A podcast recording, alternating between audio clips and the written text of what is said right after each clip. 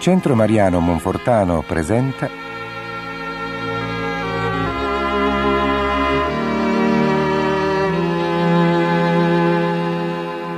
Trattato della vera devozione a Maria di San Luigi Maria Grignon da Montfort.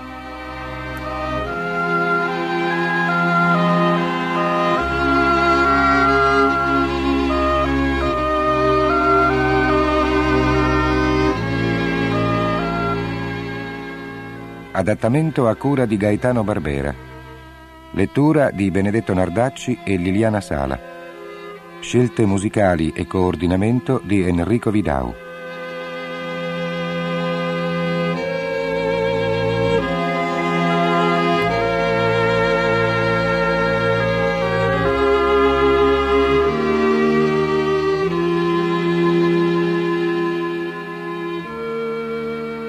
Introduzione. Maria nel disegno di Dio e nella vita della Chiesa.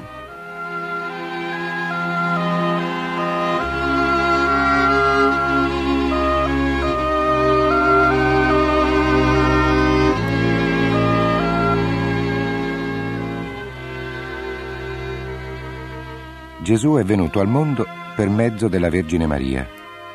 È pure per mezzo di lei che deve regnare nel mondo.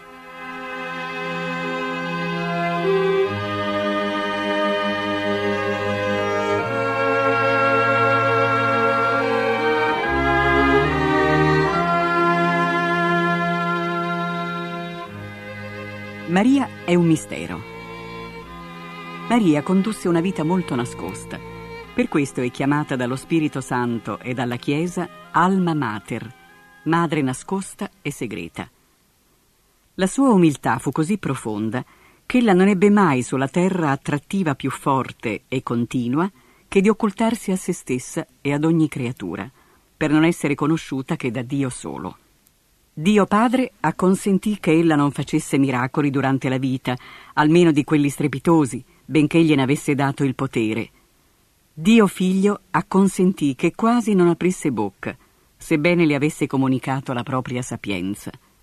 Dio Spirito Santo acconsentì che gli apostoli e gli evangelisti ne parlassero molto poco, e solo quanto era necessario per far conoscere Gesù Cristo, sebbene ella fosse la sua sposa fedele. Maria è l'eccellente capolavoro dell'Altissimo, che se ne riservò la conoscenza e il possesso. Maria è la madre mirabile del figlio, il quale prese piacere ad umiliarla e nasconderla nel corso della vita per assecondarne l'umiltà, trattandola con il nome di donna, come fosse un'estranea, quantunque in cuor suo la stimasse e l'amasse più di tutti gli angeli e gli uomini. Maria è la fontana sigillata e la sposa fedele dello Spirito Santo, dove egli solo può entrare. Maria è il santuario e il riposo della Santissima Trinità, dove il Dio si trova in modo veramente magnifico e divino, più che in qualsiasi altro luogo dell'universo, non eccettuata la sua dimora sui cherubini e i serafini. E non è lecito ad alcuna creatura, benché purissima, di entrarvi senza uno speciale privilegio. Io dico con i santi, la Divina Maria è il paradiso terrestre del nuovo Adamo, dove questi si è incarnato per opera dello Spirito Santo, per compiervi meraviglie incomprensibili. È il mondo di Dio grande e divino, dove sono bellezze e tesori ineffabili. È la magnificenza dell'Altissimo, dove questi nascose, come nel proprio seno, l'unico suo figlio, e in lui tutto ciò che vi è di più eccellente e di più prezioso. Oh, quante cose grandi nascoste fece Dio Onnipotente in questa creatura ammirabile, come ella stessa fu costretta a confessare, malgrado l'umilissimo sentire di sé. Grandi cose ha fatto in me l'Onnipotente. I santi hanno detto cose meravigliose di questa santa città di Dio. Stando alle loro stesse testimonianze, non sono mai stati così eloquenti e così felici come quando hanno parlato di lei. Tutti gli angeli del cielo, dice San Bonaventura, le gridano senza fine Santa, Santa, Santa Maria, Vergine Madre di Dio. E milioni e milioni di volte al giorno le rivolgono il saluto dell'angelo, Ave Maria. Tutta la terra è piena della sua gloria, particolarmente tra i cristiani, dai quali è scelta come patrona e protettrice in parecchi regni, province, diocesi e città. Quante cattedrali consacrate a Dio sotto il suo nome. Non v'è chiesa che non abbia un altare in suo onore. Non regione, non contrada, dove non sia qualche sua miracolosa immagine davanti alla quale si guarisce ogni specie di mali e si ottiene ogni sorta di beni.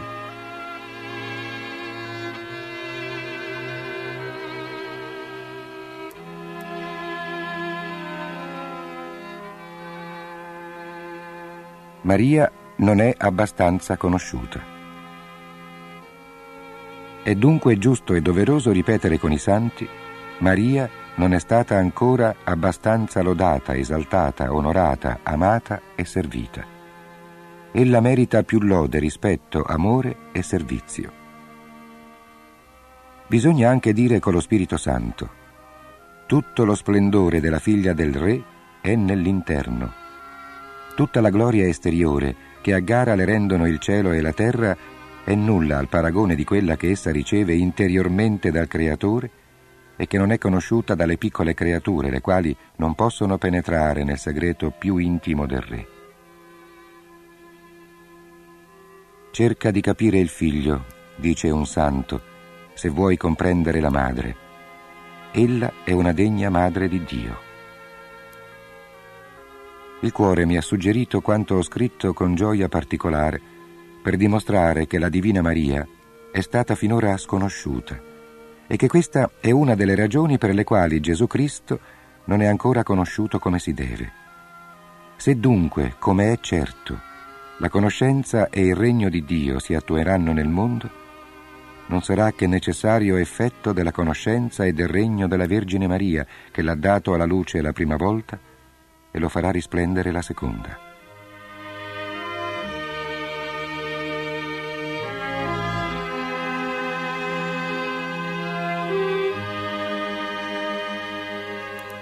Prima parte. Maria nella storia della salvezza.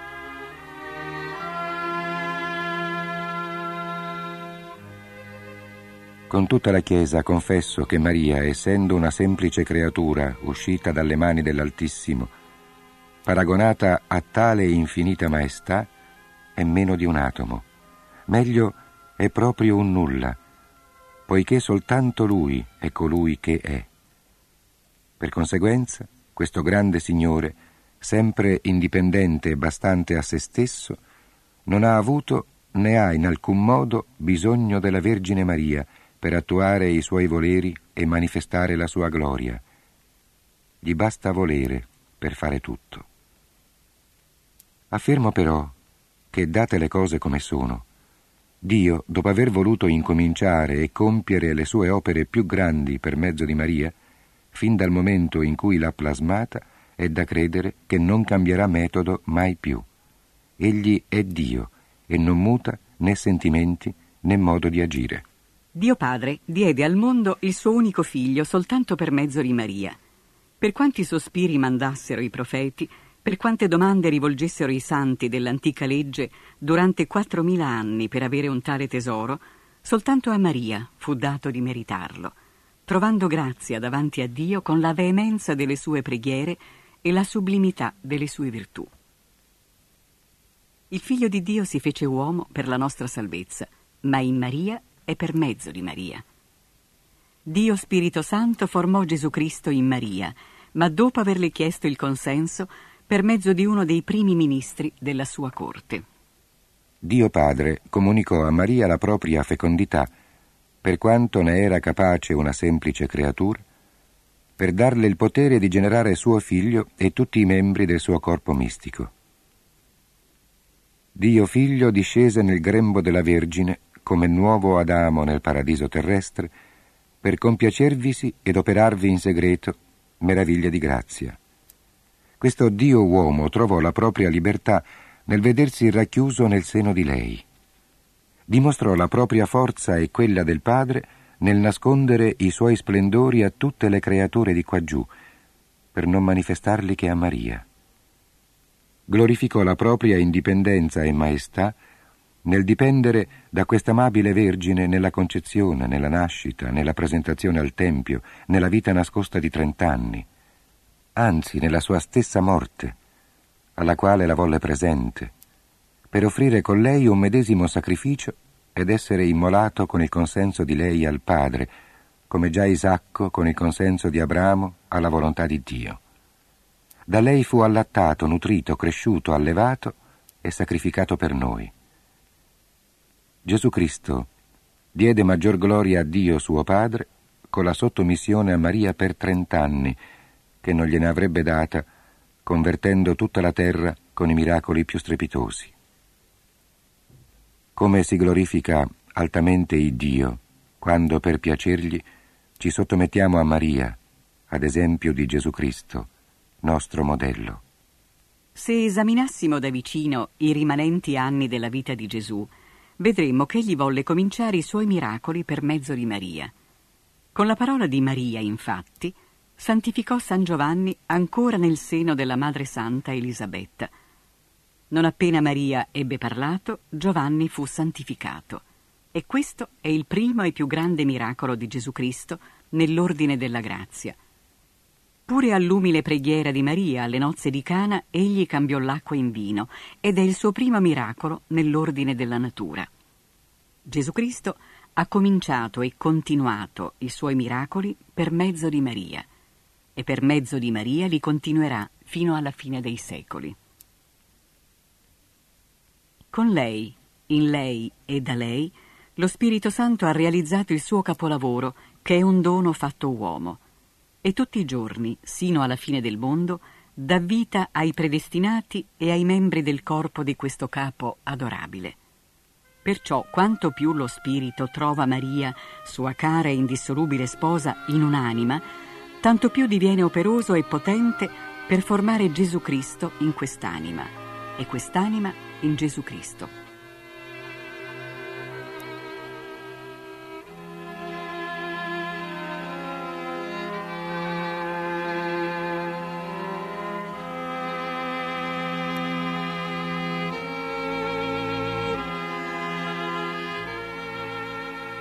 Capitolo secondo. Maria nel mistero della Chiesa.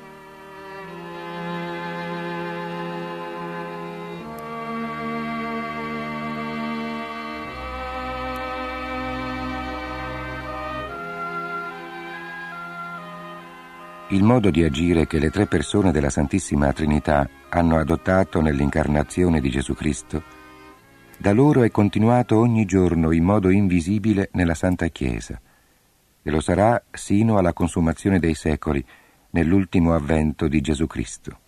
Dio Padre radunò una massa di tutte le acque che chiamò mare. Similmente riunì una massa di tutte le grazie che chiamò Maria. Questo grande Iddio possiede un tesoro dove ha racchiuso tutto quanto vi è di bello, di splendido, di raro e di prezioso, perfino il proprio figlio. E questo tesoro immenso è Maria, che i santi chiamarono tesoro del Signore. Dio Figlio ha comunicato a sua madre tutti i beni acquisiti con la sua vita e la sua morte, i suoi meriti infiniti e le sue virtù ammirabili. L'ha costituita tesoriera di quanto il Padre gli ha dato in eredità. Per mezzo di lei egli applica i suoi meriti ai suoi membri, comunica le sue virtù e distribuisce le sue grazie. Dio Spirito ha comunicato a Maria, sua fedele sposa, i suoi doni ineffabili. Nessun dono del cielo è concesso agli uomini che non passi per le mani virginali di lei. Questo infatti è il volere di Dio, che tutto ci sia dato dalla Vergine Maria. Così doveva essere arricchita, innalzata e onorata dall'Altissimo colei che per tutta la vita volle essere povera e si abbassò e si nascose fin nell'abisso del nulla con senso di profonda umiltà. Ecco il pensiero della Chiesa e dei Santi Padri.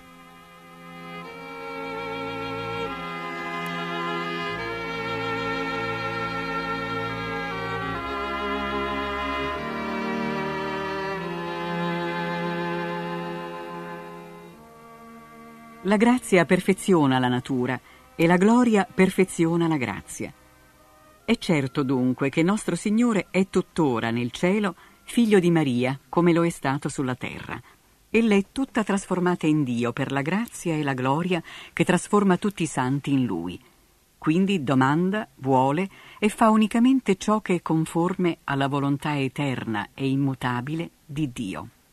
Se dunque negli scritti di San Bernardo, di San Bernardino, di San Bonaventura e di altri si legge che tutto nel cielo e sulla terra è Dio stesso, è obbediente a Maria, si deve intendere che l'autorità conferitale da Dio è talmente grande da far pensare che ella abbia la medesima potenza del Signore e che le sue preghiere e domande siano talmente efficaci presso Dio da valere sempre quali comandi di fronte alla sua maestà, la quale non resiste mai alla preghiera della diletta madre, perché è una supplica sempre umile e conforme al suo volere. Come nella generazione naturale e corporea c'è un padre e una madre, così nella generazione soprannaturale e spirituale c'è un padre che è Dio e una madre che è Maria. Tutti i veri figli di Dio e predestinati hanno Dio per padre e Maria per madre. Dio figlio vuole formarsi e per così dire incarnarsi ogni giorno nei suoi membri per mezzo della sua diletta madre. L'uno e l'altro è nato in essa, dice lo Spirito Santo. Secondo la spiegazione di alcuni padri, il primo uomo nato da Maria è l'uomo Dio, Gesù Cristo. Il secondo è un semplice uomo, figlio per adozione di Dio e di Maria. Ora, se Gesù Cristo, capo degli uomini, è nato da lei, anche i predestinati che sono i membri di questo capo debbono per necessaria conseguenza nascere da lei. Una stessa madre non mette alla luce la testa o il capo senza le membra, né le membra senza la testa. Diversamente si avrebbe un mostro di natura. Così nell'ordine della grazia il capo e i membri nascono da una stessa madre. E se un membro del corpo mistico di Gesù Cristo, cioè un predestinato, nascesse da un'altra madre che non sia colei che ha generato il capo, non sarebbe un predestinato, né un membro di Gesù Cristo, ma un mostro nell'ordine della grazia. Gesù Cristo oggi, come sempre, è frutto di Maria. Cielo e terra glielo ripetono mille e mille volte al giorno, e benedetto è il frutto del tuo seno, Gesù.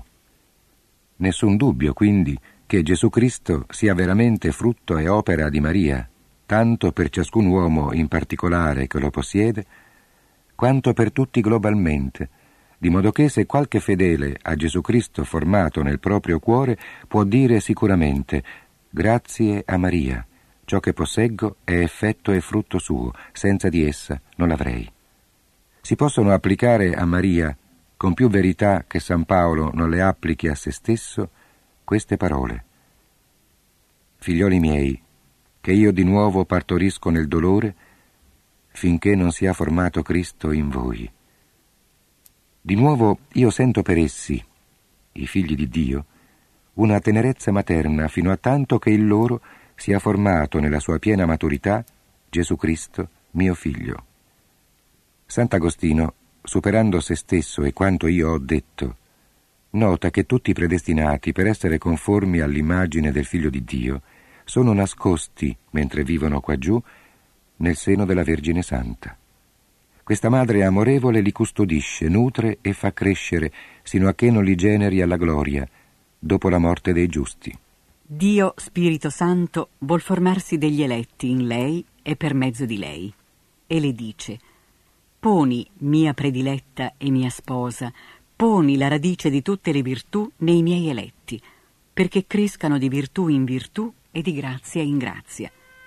Io provai tanta compiacenza in te, quando vivevi sulla terra nell'esercizio delle virtù più alte, che desidero trovarti ancora nel mondo senza che per questo tu abbia a lasciare il cielo.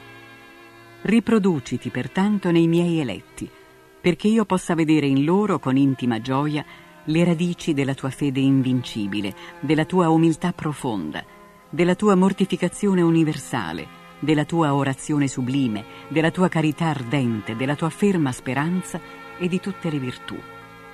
Come sempre, tu sei la mia sposa fedele, pura e feconda.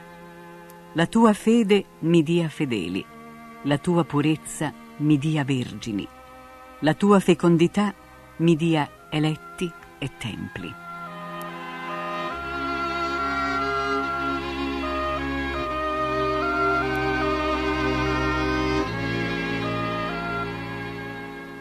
Quando Maria ha messo le sue radici in un'anima, vi produce meraviglie di grazia quali essa soltanto può compiere, perché lei sola è la Vergine feconda che non ebbe né avrà mai chi le somigli in purezza e fecondità. In unione con lo Spirito Santo, Maria ha collaborato all'opera dei secoli, vale a dire all'incarnazione del Verbo. Di conseguenza, ella compirà anche le più grandi meraviglie degli ultimi tempi. La formazione e l'educazione dei grandi santi che vivranno verso la fine del mondo sono riservate a lei, perché soltanto questa Vergine singolare e miracolosa può produrre, insieme con lo Spirito Santo, le cose singolari e straordinarie. Quando lo Spirito Santo, suo sposo, trova Maria in un'anima, vola ed entra con pienezza in quest'anima, e lei si comunica tanto più abbondantemente quanto maggior posto essa fa alla sua sposa. Uno dei grandi motivi per cui oggi lo Spirito Santo non opera meraviglie sorprendenti nelle anime è perché non vi trova un'unione abbastanza salda con la sua sposa fedele e indissolubile. Dico sposa indissolubile, poiché da quando quest'amore sostanziale del padre e del figlio ha sposato Maria per generare Gesù Cristo, il capo degli eletti, e Gesù Cristo negli eletti, non l'ha mai ripudiata, perché ella si è mantenuta sempre fedele e feconda. Da quanto ho detto bisogna logicamente trarre delle conclusioni. Maria ha ricevuto da Dio un grande dominio sulle anime degli eletti. Ella infatti non potrebbe fissare in loro la sua tenda, come il Padre le ha ordinato, né formarli, nutrirli, generarli alla vita eterna come madre, né possederli come propria e personale eredità, né formarli in Gesù Cristo, né formare Gesù Cristo in loro, né mettere nel loro cuore le radici delle sue virtù ed essere la compagna indissolubile dello Spirito Santo per tutte le opere di grazia. Ella non potrebbe, dico, fare tutto questo se non avesse diritto e dominio sulle loro anime per una grazia singolare dell'Altissimo, il quale, avendole dato potere sopra il proprio figlio unico e naturale, glielo ha dato anche sopra i propri figli adottivi, non solo quanto al corpo, ciò che sarebbe poca cosa, ma pure quanto all'anima. Maria è la regina del cielo e della terra per grazia, come Gesù ne è il re per natura e per conquista. Ora, come il regno di Gesù Cristo consiste principalmente nel cuore, secondo quel che sta scritto, il regno di Dio è dentro di voi, così il regno della Vergine Maria sta principalmente nell'interiore dell'uomo, e cioè nella sua anima. È soprattutto nelle anime che essa è glorificata insieme con il Figlio, più che in tutte le creature visibili, tanto che possiamo chiamarla con i santi Regina dei Cuori. Altra conclusione. Per il fatto che la Santa Vergine è necessaria a Dio, di una necessità detta ipotetica, cioè derivante dalla sua volontà, bisogna dire che essa è ben più necessaria agli uomini per raggiungere il loro ultimo fine. Non si deve dunque confondere la devozione a Maria con le devozioni agli altri santi, come se non fosse più necessaria di quelle e fosse soltanto un di più. Di tutti i passi dei santi padri e dei dottori di cui ho fatto ampia raccolta per provare questa verità, riferisco uno solo, per non essere troppo prolisso. L'esserti devoto, o Vergine Maria, dice San Giovanni Damasceno, è un'arma di salvezza che Dio dà a coloro che vuol salvare. Se la devozione verso la Beata Vergine è necessaria a tutti gli uomini, anche solo per raggiungere la propria salvezza, Essa è ancora molto più necessaria a coloro che sono chiamati ad una speciale perfezione. È mio personale convincimento che nessuno può giungere ad un'intima unione con nostro Signore e a una perfetta fedeltà allo Spirito Santo senza una grandissima unione con la Santa Vergine è una grande dipendenza dal suo soccorso. Dovunque e sempre Gesù è il frutto e il figlio di Maria. Dovunque Maria è il vero albero che porta il frutto di vita, la vera madre che lo genera.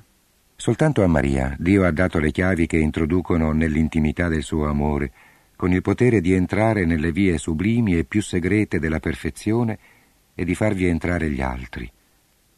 Soltanto Maria fa entrare nel paradiso terrestre i miseri figli di Eva all'infedele perché vi passeggino piacevolmente con Dio. Vi si nascondano con sicurezza contro i loro nemici. Vi si nutrano deliziosamente, senza più temere la morte, del frutto dell'albero della vita e dell'albero della conoscenza del bene e del male. E bevano a larghi sorsi le acque celesti della bella fontana che vi zampilla copiosa. Dico meglio, essendo lei stessa questo paradiso terrestre, o questa terra vergine e benedetta, dalla quale Adamo ed Eva, peccatori, furono cacciati, vi lascia entrare soltanto quelli e quelle che vuole, per farli diventare santi. Lungo il corso dei secoli, ma specialmente alla fine del mondo, tutti i più ricchi del popolo cercano il tuo volto.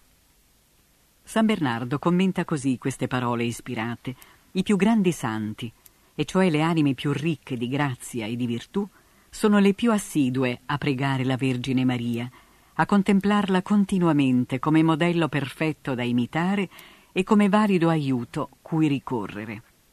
Ho detto che ciò accadrebbe specialmente alla fine del mondo e ben presto, perché l'Altissimo e la sua Santa Madre intendono plasmare dei santi così eccelsi che superino in santità la maggior parte degli altri santi, quando i cedri del Libano sorpassano i piccoli arbusti.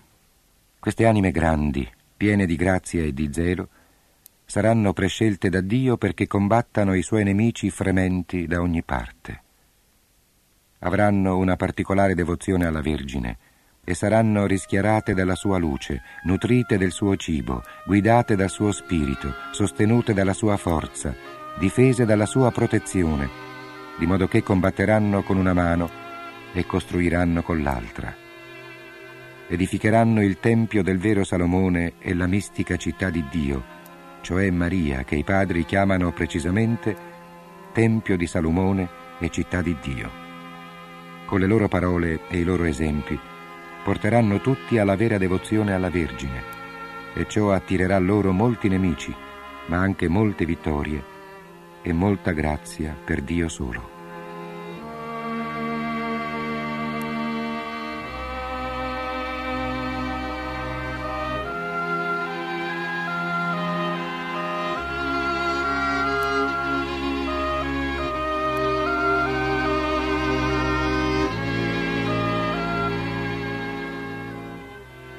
Capitolo terzo. Maria negli ultimi tempi della Chiesa.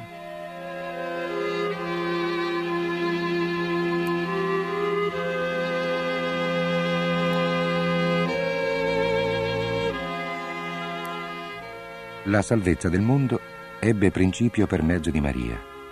Per mezzo di Maria deve avere anche il suo compimento. Nella seconda venuta di Gesù Cristo, Maria deve essere conosciuta e rivelata dallo Spirito Santo affinché per mezzo di lei Gesù Cristo sia conosciuto, amato e servito.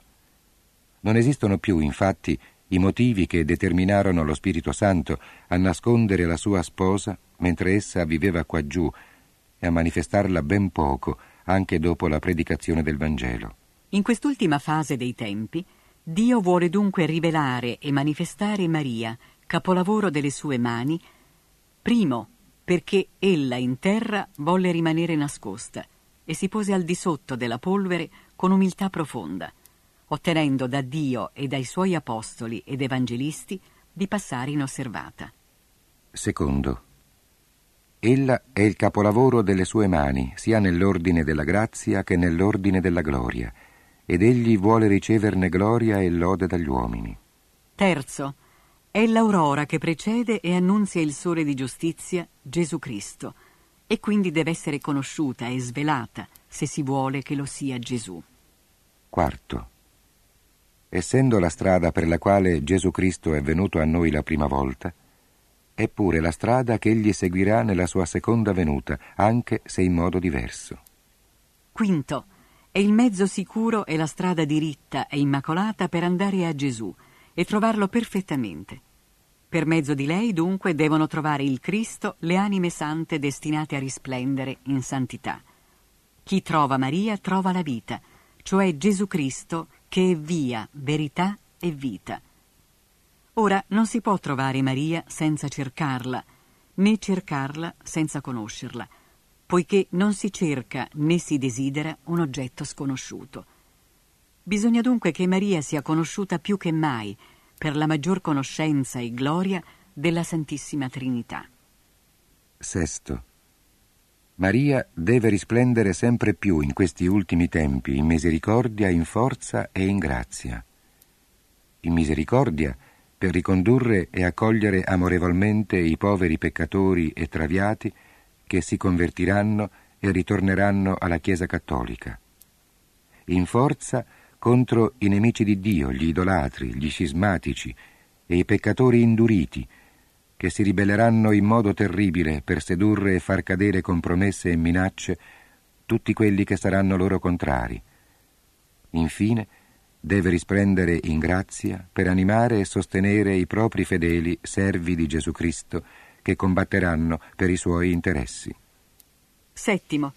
Da ultimo, deve essere terribile come schiere a vessilli spiegati di fronte al diavolo e ai suoi seguaci, soprattutto in questi ultimi tempi perché il diavolo, ben sapendo che gli resta poco tempo, e più poco che mai, per trarre a rovina le anime, raddoppia ogni giorno i suoi sforzi e i suoi attacchi. Susciterà infatti quanto prima crudeli persecuzioni e tenderà terribili insidie ai servi fedeli e ai veri figli di Maria, che egli vince più difficilmente degli altri.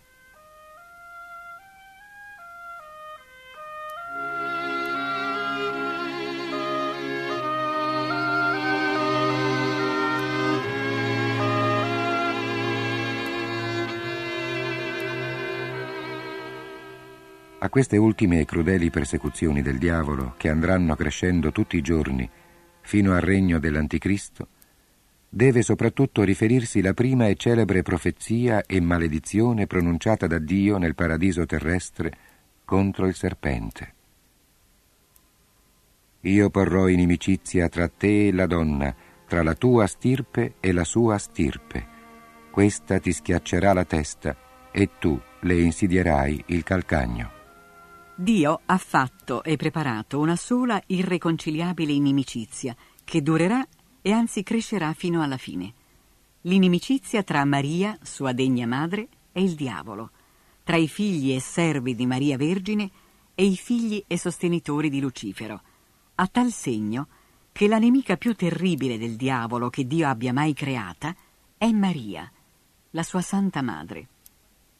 Sin dal paradiso terrestre, quantunque ella non fosse ancora che nella sua idea, il Signore le ispirò tanto odio contro quel maledetto nemico di Dio e le diede tanta abilità per scoprire la malizia di quell'antico serpente, tanta forza per vincere, abbattere e schiacciare quell'empio orgoglioso, che il demonio la teme non soltanto più di tutti gli angeli e gli uomini, ma in certo qual senso più di Dio stesso non già perché l'ira, l'odio e il potere di Dio non siano infinitamente maggiori di quelli della Vergine Maria, le cui perfezioni sono limitate, ma primo perché Satana, che è superbo, soffre infinitamente più d'esser vinto e punito da una piccola e umile serva di Dio, e l'umiltà della Vergine lo umilia più che la divina onnipotenza.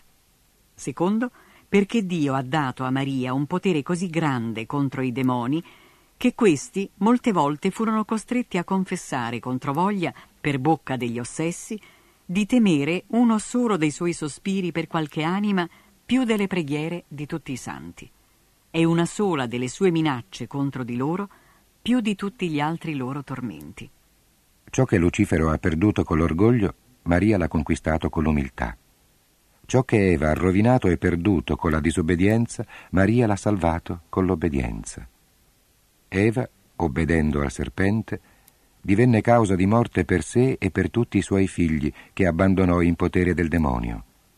Maria, rimanendo perfettamente fedele a Dio, divenne causa di salvezza per sé e per tutti i suoi figli e servi che consacrò al Signore. Dio non ha costituito soltanto una inimicizia, ma delle inimicizie.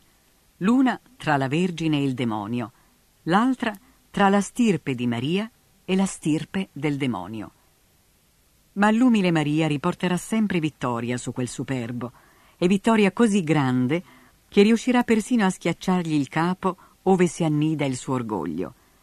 Ne svelerà le trame infernali, ne manderà in fumo i diabolici disegni e difenderà sino alla fine dei tempi i suoi servi fedeli da quelle unghie spietate.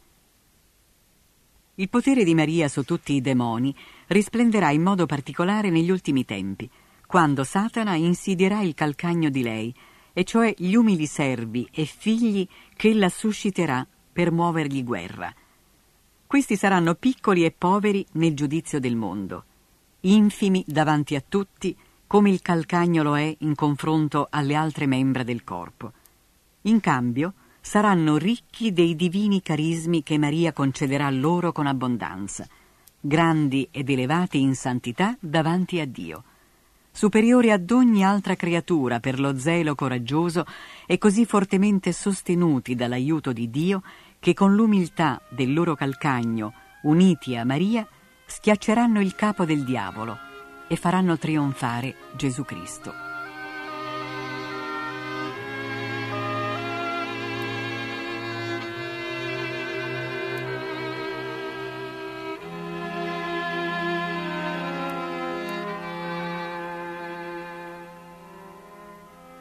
Sì, Dio vuole che la sua Santa Madre sia conosciuta, amata e onorata ora più che mai. Ciò accadrà sicuramente se con la grazia e la luce dello Spirito Santo i predestinati entreranno bene addentro nella pratica interiore e perfetta della devozione che manifesterò loro. Ma chi saranno questi servi, schiavi e figli di Maria? Saranno fuoco ardente, ministri del Signore, che metteranno dappertutto il fuoco del divino amore. Porteranno nel cuore l'oro dell'amore, l'incenso della preghiera nello spirito e la mirra della mortificazione nel corpo. In ogni luogo saranno il buon odore di Gesù Cristo per i poveri e per i piccoli, mentre saranno odore di morte per i grandi, i ricchi e i superbi mondani. Saranno nubi tonanti e volanti nello spazio al minimo soffio dello Spirito Santo, senza attaccarsi a nulla, né stupirsi di nulla, né mettersi in pena per nulla, spanderanno la pioggia della parola di Dio e della vita eterna, tuoneranno contro il peccato, grideranno contro il mondo, colpiranno di fronte il diavolo e i suoi seguaci. Saranno veri apostoli degli ultimi tempi. Ad essi il Signore degli eserciti darà la parola e la forza per operare meraviglie lasceranno al loro passaggio di predicatori soltanto l'oro della carità, che è il pieno compimento della legge. Infine sappiamo che saranno veri discepoli di Gesù Cristo. Seguendo le orme della sua povertà, umiltà, disprezzo del mondo e carità, insegneranno la via stretta di Dio nella pura verità, secondo il Santo Vangelo e non secondo le regole del mondo. Senza soggezione di nessuno, e senza guardare in faccia ad alcuno, senza risparmiare, ascoltare o temere alcun mortale, per potente che sia.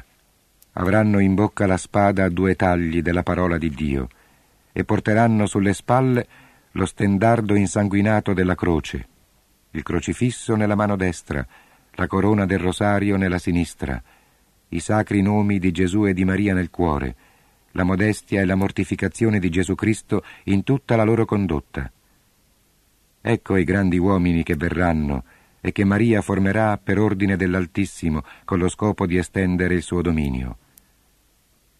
Ma quando avverrà tutto questo? Dio solo lo sa. Compito nostro è di tacere, pregare, sospirare e attendere.